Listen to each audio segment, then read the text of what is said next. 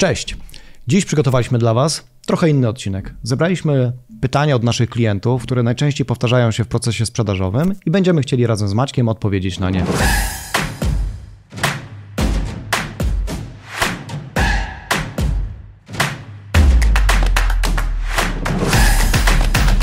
Cześć Maćku.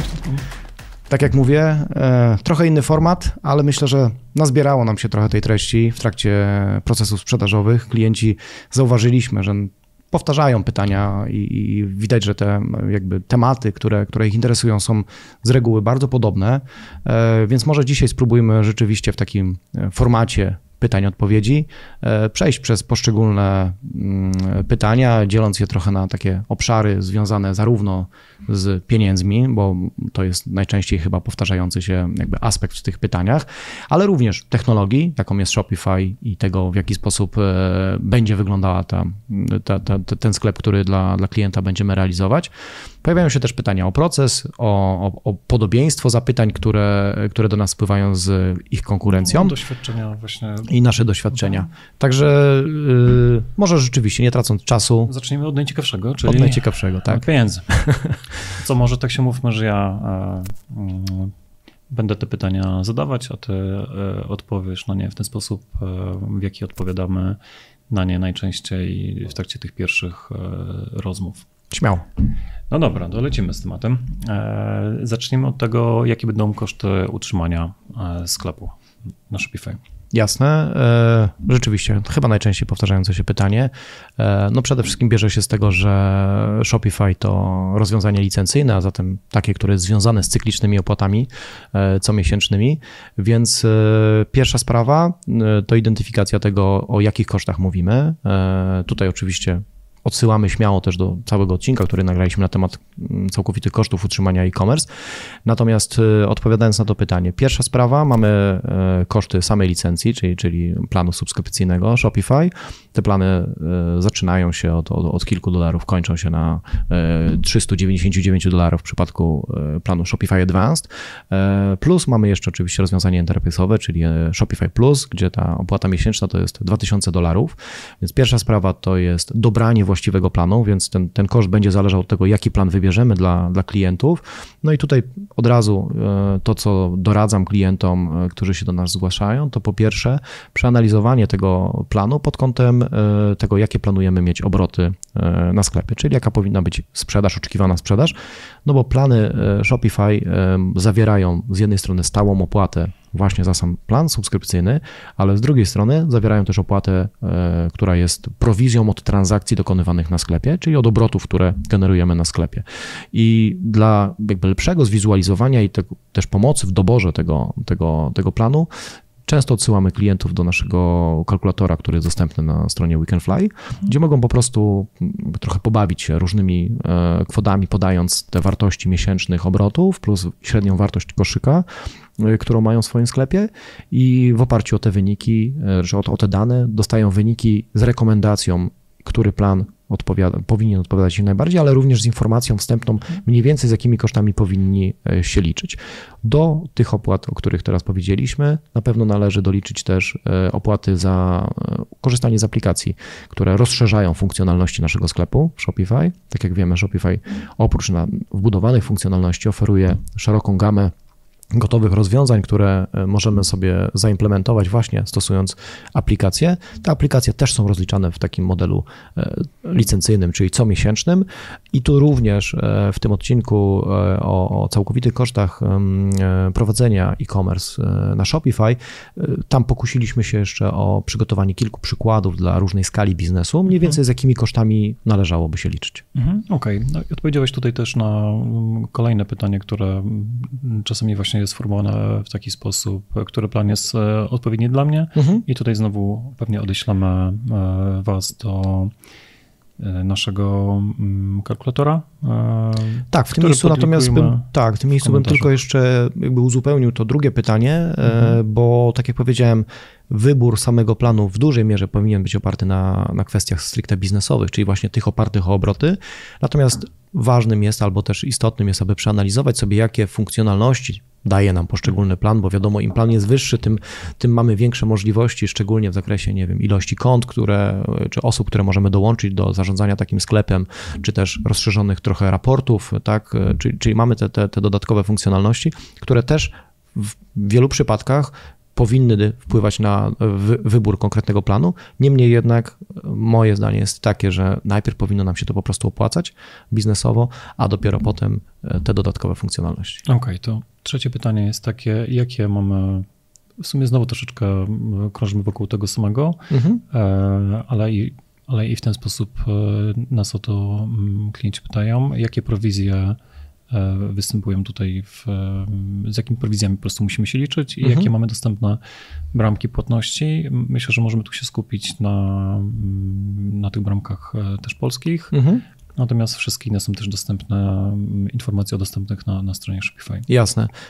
Y, to tak, jeżeli mówimy o, o, o, bramkach płatniczych i o prowizjach z tym związanych, to najpierw zacznijmy od tego, e, że zasada e, ustalania tych stawek tak naprawdę opiera się na tym, że jeżeli korzystamy z bramek płatniczych, które nie są Shopify Payments, czyli tak jak mamy tę sytuację w Polsce, to jesteśmy obciążani tak zwaną opłatą za zewnętrzną bramkę płatniczą. E, ta opłata, czy ten, ten, ten procent jest również skorelowany z wybranym przez nas planem. Im plan mamy wyższy, tym ta opłata będzie niższa. I teraz w najniższym planie e, Shopify ta opłata e, to jest 2%, od transakcji, a w planie najwyższym, regularnym, czyli tym advanced mamy 0,5%, w przypadku Shopify Plus to jest 15%. I ta opłata transakcyjna to jest opłata, która nam dochodzi do tej opłaty, czy do tej prowizji, którą płacimy do operatora płatniczego. Czyli tak jak w przypadku Polski mamy do dyspozycji oficjalną integrację z przelewami 24, mamy oficjalną integrację z Imoje e, od banku ING, no i chociażby z PayPal. Zatem jeżeli chcemy kalkulować sobie te opłaty, to powinniśmy wziąć sobie tą opłatę, czyli tą stawkę, którą mamy wynegocjowaną z tym operatorem płatniczym i doliczyć do niego tą dodatkową opłatę, która jest już uzależniona od tego, w jakim e, planie Shopify będziemy pracować. Okej. Okay. Następne pytanie. Jakie są rzeczywiste koszty przejścia na Shopify w perspektywie roku i powiedzmy pięciu mhm. lat? Jasne.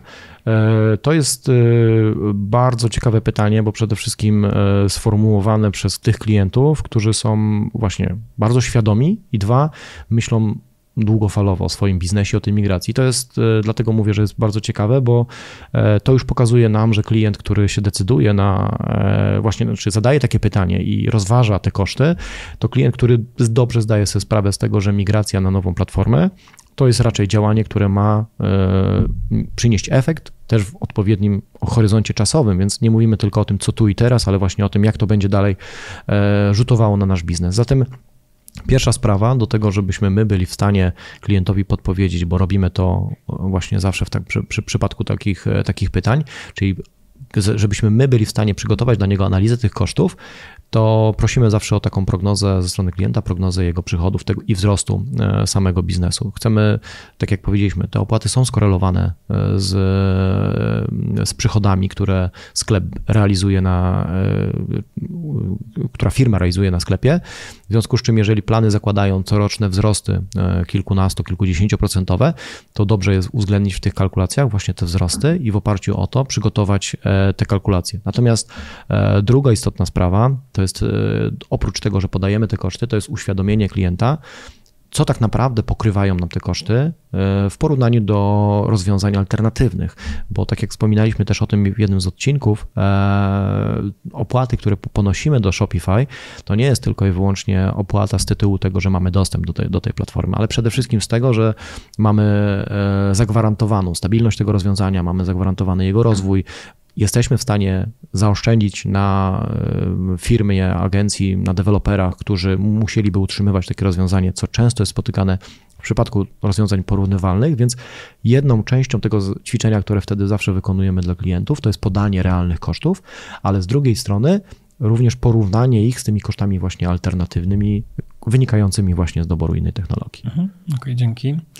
I ostatnie pytanie, które też kręci się wokół tej tematyki finansów, e, które jest e, e, relatywnie często też pojawiające się, to jest jak mam pewność, że po migracji sklep będzie osiągał większe zyski niż teraz?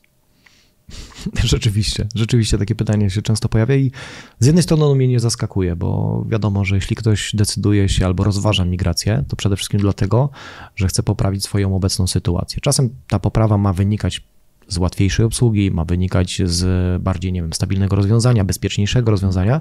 No niemniej jednak często jednak stoi za tym cel taki czysto biznesowy, czyli tego, że chciałbym zarabiać więcej, mieć efektywniejszy, lepszy sklep, tak? Bo migracja to z reguły też redesign, czyli poprawa jakości samego, samego rozwiązania. E, na tak zadane pytanie e, przede wszystkim no, odpowiadamy, no, pewności dać nie możemy, zarówno my, ani myślę nikt świadomy nie jest w stanie zagwarantować e, tego, że zawsze te wyniki będą lepsze. E, natomiast to, co jesteśmy w stanie na pewno powiedzieć i jakby czym się podpieramy w takich, w takich rozmowach, to z jednej strony tym, co publikuje sam Shopify, e, chociażby faktem, że koszyk i, i checkout, proces zakupowy e, w Shopify ma najwyższą konwersję e, spośród e, platform, do których był porównywalny, tak? czyli daje potencjał na to, żebyśmy ten, ten współczynnik konwersji mieli maksymalny, jeśli mówimy o, o rozwiązaniach tak e-commerce'owych, ale tak jak mówimy, trzeba zdawać sobie sprawę z tego, że technologia to jest jeden z elementów, który wpływa na poprawienie jakości. Nadal pozostaje nam kwestia samego produktu, oferty, którą mamy, komunikacji, jaką prowadzimy z klientami. Mhm, super. Maćku, to w takim razie e, ty odpytałeś mnie z finansów. Ja postaram się tutaj przepytać ciebie z technologii, bo kolejnym, kolejnym, kolejnym e, obszarem, o który klienci często nas pytają i jest on w pełni uzasadniony, to są aspekty techniczne, aspekty wynikające z trochę innej specyfiki samego Shopify. Czasami zderzamy, zderzamy się z tym, że klienci e, nie tyle nie rozumieją tej technologii, co jest ona zgoła inna do, do, od tej, do której są e, na co dzień przyzwyczajeni. Także Przechodzę teraz ja do pytań, e, tych, które mamy w grupie pytań technicznych i pierwsze z nim. Jak Shopify będzie współpracował z naszą obecną infrastrukturą? Mhm, Okej, okay. żeby odpowiedzieć na to pytanie wyczerpująco, to zazwyczaj przeprowadzamy z klientem warsztaty takich technologiczne discovery. Mówisz zazwyczaj, bo czasami sytuacja jest na tyle prosta, że wiesz, ten twój ekosystem to jest na przykład e, jakiś tam inny SaaS i Excel i, to jest mhm. twoja infrastruktura. E, natomiast w sytuacji, gdy masz dodatkowy system, czy jakiś tam ERPA, PIMA, e, system do zarządzania magazynem, czy sprzedaż w wielu kanałach, na, na, na wielu rynkach, no to konieczne jest przeprowadzenie warsztatów e, technologicznych, w, których, e, w trakcie których zbadamy, jak e, czy Shopify w ogóle ma szansę wpisać się w tę układankę. Czasami jest też tak, że przy okazji tej migracji mm, klient planuje jeszcze wymianę któregoś z komponentów mhm. i też trzeba, e, trzeba to, to dopasować. Więc e, nie jest tak, że na ślepo proponujemy Shopify każdemu klientowi, sprawdzamy, czy to się w, no, w twoją mhm. infrastrukturę wpisze rzeczywiście. E, zahaczyłeś trochę już o kolejne pytanie, ale zadam je, żeby, żeby wybrzmiało, czyli jak wygląda sam proces migracji na Shopify? E, OK, tutaj pewnie lepiej byłoby znowu odesłać do bardziej obszernego materiału i odcinka, który też podlinkujemy w komentarzu do tego e, filmu, bo jest to dość e, złożony proces. Natomiast tutaj trzeba przede wszystkim skupić na tym, żeby mm, przeprowadzić go no, w taki sposób bezpieczny, żeby przede wszystkim nie popsuć tego, co w tej chwili mhm. już działa. Czyli tutaj mówimy przede wszystkim o migracji danych, mhm. E, czy to właśnie produktów, czy klientów, e, czy historycznych e, zamówień, ale także o zadbanie, zadbanie o pozycję w wyszukiwarkach, czyli przygotowanie odpowiednich przekierowań i, i upewnienie się, że serwis nie, nie poleci nam, mówiąc kolokwialnie, mhm. w wynikach mm, wyszukiwania. Jasne. To jest od razu jakby poruszając tematy, mhm. tematy SEO, to jest również e, zahaczenie o pytanie kolejne, czyli e, w jaki sposób ta migracja może się, czy odbije się na, na, na SEO, więc może jeśli możemy to. E, najczęściej, też... jasne, mhm. najczęściej nie odbija się. Wiadomo, jakieś mniejsze lub większe, większe wahania mogą, mogą się pojawić, to czasami wynika wiesz, albo i, i sezonowości, która się akurat zbiegła z z czasem migracji, czy z jakimiś, powiedzmy, zmianami algorytmu, które w tym czasie zaszły. Mhm. Natomiast no, wykonanie tych wszystkich kroków o których, o których właśnie wcześniej mówiłem, czyli między właśnie innymi, między innymi e, przekierowania odpowiednie, mhm. zadbanie o to, żeby opisy, e, właśnie tytuły, które wcześniej były SEO title, meta title, meta description, były identyczne jak wcześniej, e, no to są takie podstawowe czynności, które dają tę gwarancję, że nie powinniśmy w mhm. żaden sposób ucierpieć na, na, na tym procesie. Jasne. E, zatem dalej, kolejne pytanie. Czy oferujecie pomoc w kwestiach technicznych po zakończonym projekcie?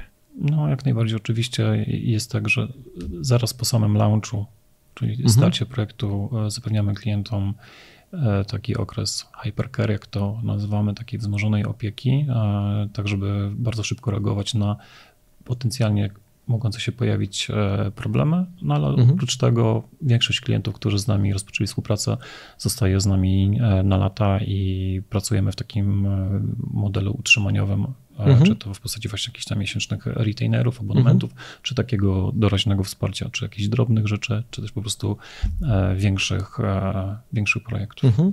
E, następne pytanie widzę jest stricte tak na rynek polski mhm. adresowane, czyli jak wyglądają systemy i integracje Shopify z polskimi systemami księgowymi, logistycznymi?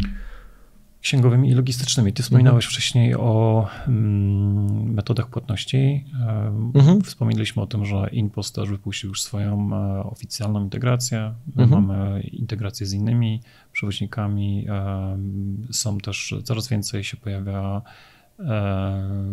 kurierów czy, czy systemu właśnie mm, przewoźników, mhm. którzy robią, realizują shipping e, poza granice kraju, jak na przykład e, Paketa, mhm. nie, przesyłkownia. E, mamy integrację, zdaje się, z jeśli chodzi o systemy księgowe z fakturownią.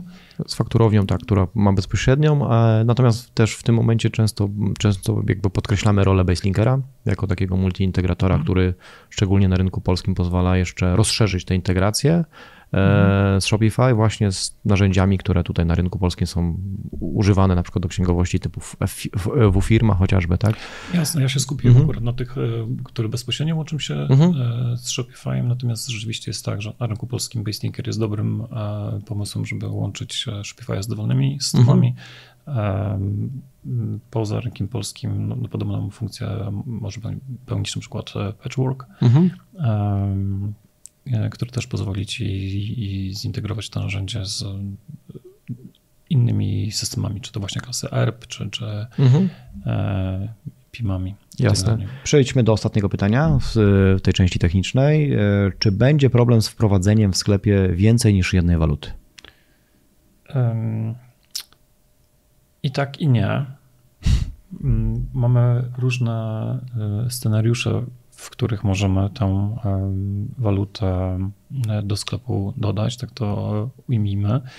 E, jeżeli używamy Shopify Payments, e, no to ten problem nam całkowicie znika, mm, bo możemy na sklepie wyświetlać no to no tak de facto dowolne waluty i realizować proces składania zamówienia też w wybranej walucie.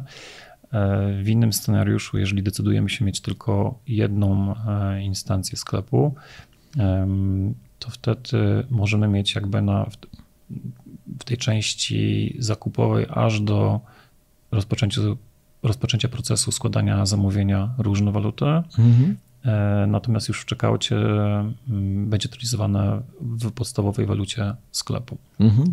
Więc... Czy mamy jakieś rozwiązanie, albo jakie rozwiązanie proponujemy klientom w takim razie, którzy nie mogą mieć Shopify Payments, a jednak chcieliby mieć e, właśnie różne waluty tego sklepu i realizować też transakcje w tych walutach, bo model, który podałeś, nie, nie ukrywajmy, często jest mhm. dużym, dużą przeszkodą przy realizacji, przy konwersji e, samego sklepu, no bo nie każdy klient jest przyzwyczajony do tego, że musi płacić mhm. w walucie, której wcale Jasne. nie wybierał wcześniej. No właśnie i, i tutaj e, najczęściej klienci decydują się na takie rozwiązanie, w, których, w którym stawiają osobną instancję sklepu dla konkretnej waluty. To znaczy, możemy mieć na przykład e, sklep e, polski ze złotówkami, ale możemy mieć też sklep z euro, gdzie po prostu mm, no, wszystkie osoby, które planują płacić w euro, mhm. będą mogły to zrobić. Dodatkowo możemy na przykład dołożyć do tego jeszcze różne języki, mhm. mieć niemiecki, francuski. To rozwiązanie, tak które podałeś, ma, ma jeszcze jedną fajną zaletę, mianowicie taką, że jesteśmy w stanie tak naprawdę wtedy prowadzić zupełnie jakby odrębnie działania marketingowe na tych, e, na tych sklepach, inną komunikację, prawda? I wina, inaczej zarządzać nawet ofertą produktową per dany kraj. Dokładnie. E, Maćku, a e, te techniczne pytania myślę, że wyczerpaliśmy, te, które przynajmniej mieliśmy tutaj zebrane. Mhm. Kolejne Zamieniamy się znowu rolami. Tak, zamienimy się rolami, czyli. Teraz ja pytam, jasne. E, często też e, dostajemy pytania o doświadczenia innych klientów, w związku z tym, że właśnie jesteśmy agencją i no, pracujemy e, z wieloma klientami, to no, klienci próbują tak troszeczkę podpytywać o to, jak konkurencja lub podobne firmy radzą sobie z mm, podobnymi wyzwaniami, przed mhm. którymi oni stoją. No i często pojawia się pytanie o to, e, jaką konwersję na sklepie możemy uważać za dobrą. Co to znaczy dobra konwersja? E, myślę, że trudno podać taką dokładną, precyzyjną definicję tego, co znaczy dobra konwersja, bo przede wszystkim E, konwersja jest różna, chociażby dla różnych e, typów produktów, dla różnych typów biznesu, w, których, w którym operujemy, tak? I inna konwersja będzie dla chociażby, nie wiem, produktów związanych z zabawkami, a inna konwersja może być zupełnie dla elektroniki, tak? Mhm. Więc nie ma jednej definicji albo jednej wartości, która by miała odpowiedzieć na to pytanie. Natomiast może odpowiem w ten sposób. My patrząc na właśnie e, doświadczenia naszych klientów i analizując ich e, wyniki, które, które generują na, na sklepie, zauważamy, że taka konwersja, która e, jest do, jak najbardziej do osiągnięcia, ale zarazem jest naprawdę atrakcyjna dla, dla merchantów. To jest konwersja z przedziału 1,5 do 2,5% i to jest zupełnie jakby realny wynik, który udaje się uzyskiwać na, na, na sklepach właśnie opartych o technologię Shopify. Okej, okay, dobra, to jest e, konkret.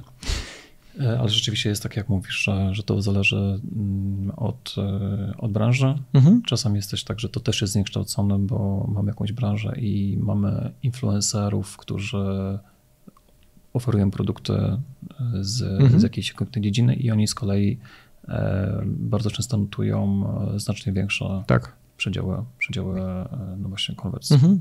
Dokładnie tak. Okej, okay, dobra, to przejdźmy do kolejnego pytania, e, mhm. które się pojawia przy tej okazji. Czy rekomendujecie dla mojego biznesu, naszej branży jakieś konkretne funkcjonalności i rozwiązania?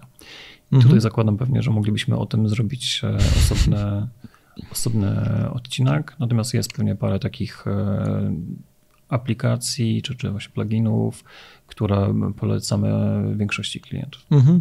E, dokładnie jest tak, jak mówisz. To jest temat, który śmiało moglibyśmy sobie omówić na, na osobnym odcinku i Co pewnie go nawet. jako powód do pomysłów. Tak, i pewnie kompletnie go nie wyczerpać, ale jakby cofnę się do tego, co powiedziałeś e, i czy odpowiedziałeś na pytanie odnośnie tego, jaką, nie wiem, infrastrukturę, jaką technologię będziemy rekomendowali klientowi, jak, jak ta architektura systemu będzie przygotowana dla niego. I tu jest bardzo podobna sytuacja, to znaczy, żebyśmy my byli w stanie proponować zaproponować klientowi rozwiązania dla niego pasujące, to przede wszystkim musimy poznać jego biznes, zrozumieć jego biznes i zrozumieć to otoczenie, w jakim on e, sam operuje, czyli ten jego ekosystem. Niemniej jednak, oczywiście jest tak, że my realizując tych sklepów naprawdę bardzo dużo, mamy doświadczenia z wieloma aplikacjami, które e, są czy tam są powtarzalne, powtarzalne tak naprawdę w różnych sklepach, które, e, które e, wspieramy, czy które tworzymy. E, I jak najbardziej zawsze jest tak, że na etapie tym sprzedażowym klient może liczyć na konkretne rekomendacje z naszej strony. No niemniej jednak, tak jak mówię, nie robimy ich na ślepo, nie, nie z góry nie zdefiniujemy konkretnej listy, natomiast jak najbardziej bardzo często klienci też tego od nas oczekują, że jako eksperci od e-commerce będziemy w stanie im nie tylko zaimplementować rozwiązania, ale przede wszystkim też zarekomendować, z jakiego powinni korzystać. Mhm. E, Okej. Okay. I myślę, że ostatnie, to jest najczęstsze pytanie mhm. z tej grupy. Mm, I ono brzmi tak, e, czy pracowaliście nie, z klientem, mhm. który mm, który robi dokładnie to samo co ja, czyli z klientem mhm. z mojej branży. I wydaje mi się, że jakby takim, taką intencją tego pytania jest jakby no sprawdzenie, myślę, troszeczkę doświadczenia, e, doświadczenia no w zastosowaniu hmm. no pewnych rozwiązań charakterystycznych dla branży tak. i jedni klienci no wręcz oczekują tego, że robiliśmy już na przykład e, sklepy nie wiem, dla, dla marki fashion i mhm. wiemy z jakimi wyzwaniami się ta, ta, ta marka mierzy, natomiast część klientów właśnie wolałaby, gdybyśmy nie mieli doświadczenia. Tak, to, to jest bardzo ciekawe spostrzeżenie, ale rzeczywiście mhm. dokładnie tak to wygląda. Oczywiście ten, ten pierwszy e, przypadek dzieje się dużo częściej, czyli, mhm. czyli klienci, którzy się do nas zgłaszają, bardzo często zadają to pytanie, czy mamy doświadczenie właśnie w, konkretnie w ich branży, czy, mhm. czy, czy robiliśmy coś dla ich powiedzmy konkurencji, albo przynajmniej dla biznesów o bardzo podobnym modelu. No i tutaj naprawdę nie musimy tego w żaden sposób ukrywać. Jeżeli jesteśmy w stanie przekazać, pokazać mhm. Klientowi case study e, bardzo podobnego biznesu, bądź też wręcz właśnie konkurencyjnego biznesu, czy tam konkurencyjnej firmy w ramach tego samego biznesu, to powoduje, że ten klient ma jakby dużą ulgę na starcie i nie boi się tego rozwiązania, tak? bo wie, że jesteśmy w stanie, e, czy inaczej, znamy specyfikę tego, e, tego biznesu i jesteśmy w stanie na pewno zaproponować mu odpowiednie rozwiązania. Natomiast e, ten drugi przypadek, on jest dość, dość interesujący, bo rzeczywiście czasami zdarzają się takie sytuacje, kiedy klienci wręcz chcieliby, żebyśmy nie mieli tych doświadczeń z konkurencją i to zakładam, że wynika trochę z jednej strony z kwestii, nie wiem, tajemnicy trochę handlowej, trochę tego, żeby nie zdradzać tego know-how e, pomiędzy, Ale pomiędzy firmami. Też e, po to, żeby podejść do tematu ze świeżą głową, tak. jakby bez tej klątwy mhm. wiedzy, nie? Mhm, dokładnie tak. Z jednej strony e, dla niektórych działa bardzo fajnie to, że, że masz tą taką domenową wiedzę, ale z drugiej, jeżeli przychodzi klient, który chciałby się, nie wiem, mocno wyróżnić na, w ramach swojej, swoje, swojego rynku e, i w ramach swojego biznesu, no to wręcz e, jest ucieszony, mówiąc, słysząc, że nie jesteśmy tylko i wyłącznie na przykład agencją e-commerce od branży fashion, mhm. tak, więc e, to, to naprawdę ma zupełnie dwa oblicza, potrafi to przyjmować, ale tak jak mówię, częstszym przypadkiem jest to pytanie o to, o to nasze doświadczenie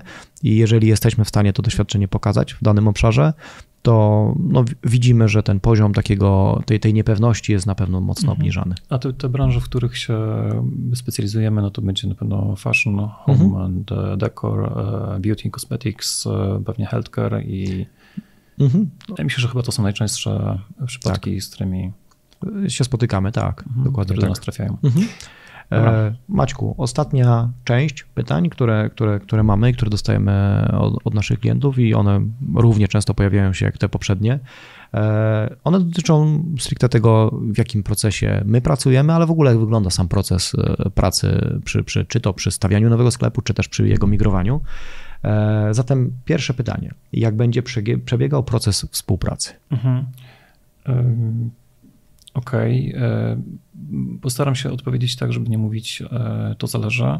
Mhm ponieważ my mamy ten proces dość mocno sprecyzowany, natomiast no w zależności od tego, jakie są e, wyzwania czy potrzeby klienta, no to po prostu przeprowadzamy pewne wybrane kroki z tego procesu. I on zazwyczaj wygląda tak, że pierwszy krok to jest discovery, e, w trakcie którego badamy no troszeczkę i poznajemy biznes klienta, jego użytkowników, więc e, także tę układankę technologiczną, o której wspomniałem.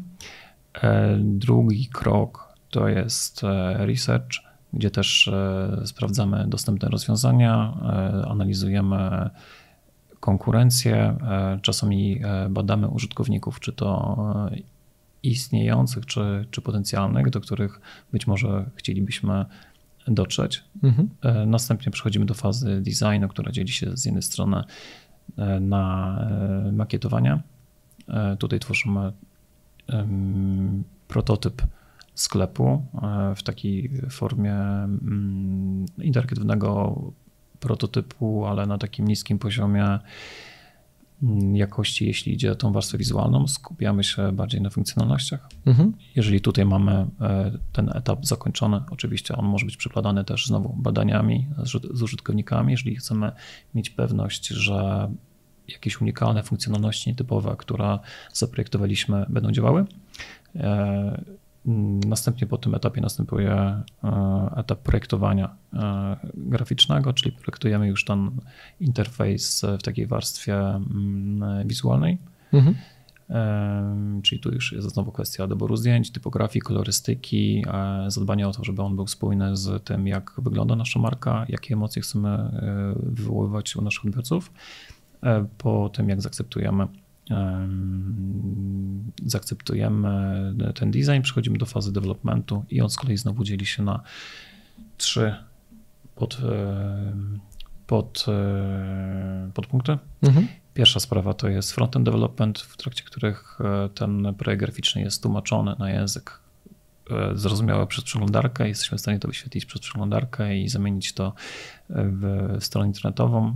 Mhm. Na etapie backendu wyświetlamy e, dane z naszej bazy danych, w tym systemu często po prostu z produkty, opisy gdzieś tam z, mhm. z bazy Shopify do mm, do tego, do tego layoutu. I trzeci krok to są oczywiście testy, e, funkcjonalne testy akceptacyjne, w trakcie których sprawdzamy, czy wszystko e, e, działa i poprawnie mhm. I funkcjonuje jak należy. No i potem mamy oczywiście ten launch, czyli, czyli uruchomienie sklepu Hypercar i najczęściej przechodzimy do takiej stałej obsługi, mhm. współpracy, także pomocy w tym, żeby sklep dalej się rozwijał i E, rósł w siłę. E, to pytanie pomocnicze, jeśli chodzi o kwestię procesu, bo to jest widzę jako kolejne, czyli ile, ile mniej więcej trwa taki proces? Mhm, um, Okej. Okay. Znowu, żeby uniknąć e, pytania, to zależy. Jeżeli mielibyśmy uśrednić te procesy, które realizowaliśmy na przestrzeni na przykład ostatnich dwóch, trzech lat, to myślę, że możemy zaryzykować taki przedział, że zazwyczaj trwa to między 3 a 5 miesięcy. Mhm, Okej. Okay. E, a jak będzie wyglądać współpraca na co dzień? Okej. Okay. Współpraca na co dzień wygląda w ten sposób, że do każdego projektu my delegujemy e, project managera, który będzie odpowiedzialny za komunikację i za to, żeby proces przebiegał e, płynnie po, po naszej stronie, żeby klient był informowany o tym, co w projekcie się dzieje, e, jakie mamy wykorzystanie zaplanowanego budżetu, jaki mamy, gdzie jesteśmy w stosunku do planowanego harmonogramu, ale mhm. oprócz tego my praktykujemy takie podejście, w którym cały zespół de facto jest zaangażowany w komunikację po to, żeby ją skrócić więc za pomocą e, narzędzi, które albo my proponujemy, albo być może klient pracuje na, na jakichś swoich wybranych, komunikujemy się, czy to jest przez Basecampa, Slacka, czy, czy co kto tam e, ma i można komunikować się bezpośrednio z, czy to z projektantem, czy, czy z deweloperem po to, żeby, żeby ta praca po prostu szła płynnie i nie było takich luk czy jakichś silosów komunikacyjnych. Mhm. Tak E, przedostatnie pytanie. E, jakie są opcje rozliczenia z agencją? Mhm. E, tutaj projektujemy de facto trzy modele. Z jednej strony najrzadziej jest to model fixed price, gdzie mamy mm, ustaloną na sztywno cenę z góry, natomiast na ten model decydujemy się tylko w sytuacji, jeżeli zakres pracy jest bardzo mocno, bardzo precyzyjnie do, zdefiniowany na początku i realizujemy w tym podejściu raczej powiedziałbym e, relatywnie proste mhm. projekty. E, drugi, znacznie częściej popularny model to jest rozliczenie w modelu Time and Materials, gdzie oczywiście robimy wcześniej estymację, preestymujemy poszczególne zadania, ile mogą e, zająć, natomiast podajemy tutaj górną i dolną granicę czasu, kosztu per każda, każdy etap Także e, klient przez cały okres, e, czas trwania takiego projektu ma oczywiście też kontrolę nad budżetem. To nie jest tak, że e, ten projekt będzie kosztował nie wiadomo ile. Mhm. I trzecią mieszaną, mieszanym podejściem jest no właśnie takie podejście time material, ale z takim capem u góry, czyli po prostu z jakąś przekraczoną granicą, gdzie też na bieżąco informujemy klienta o tym, e, co już zostało zrobione, e, ile czasu jeszcze mamy w budżecie zakontraktowane i umawiamy się na te funkcjonalności, które będą realizowane w danym mhm. budżecie. E, I pytanie ostatnie, e, czy prowadzicie szkolenia dla pracowników zakładam, że autor miał tu przede wszystkim na myśli szkolenia dla właśnie pracowników, klienta, którzy będą potem obsługiwali ten sklep. Jak najbardziej. Mm, po każdym, przed każdym de facto e, wdrożeniem e, jesteśmy w stanie przeprowadzić e, takie szkolenia dla, dla pracowników, czy to właśnie w formie jakichś warsztatów, czy, czy nagrań, nagrań wideo. Natomiast no, no Shopify ma to do siebie, że jego obsługa jest na tyle prosta, intuicyjna, że bardzo łatwo jest przesiąść się na to rozwiązanie, dlatego zresztą ono jest tak, tak popularne. E, inna sprawa, że oczywiście no, no każdy też może mieć inne nawyki, inne przyzwyczajenia z poprzedniego systemu, może pewne rzeczy, pewne funkcjonalności były w innym miejscu, mhm. więc często to się, częściej się to sprowadza do takiej doraźnej pomocy, jak zrobić to i to, niż do jakichś właśnie rozległych tam mhm. rozbudowanych szkoleń. Jasne, Maćku wyczerpaliśmy pytania, przynajmniej te, które przygotowaliśmy sobie na, na dzisiaj, także bardzo Ci dziękuję za rozmowę. E, wam również dziękuję za wysłuchanie i oglądnięcie tego odcinka. Domyślam się, że nie poruszyliśmy wszystkich kwestii, e, które Was również interesują, także jeśli macie jakieś pytania, zgłaszajcie je do nas w komentarzach. Zbierzemy je w całość i chętnie nagramy kolejny odcinek jako kontynuację tego. Dzięki wielkie za dzisiaj. Dzięki.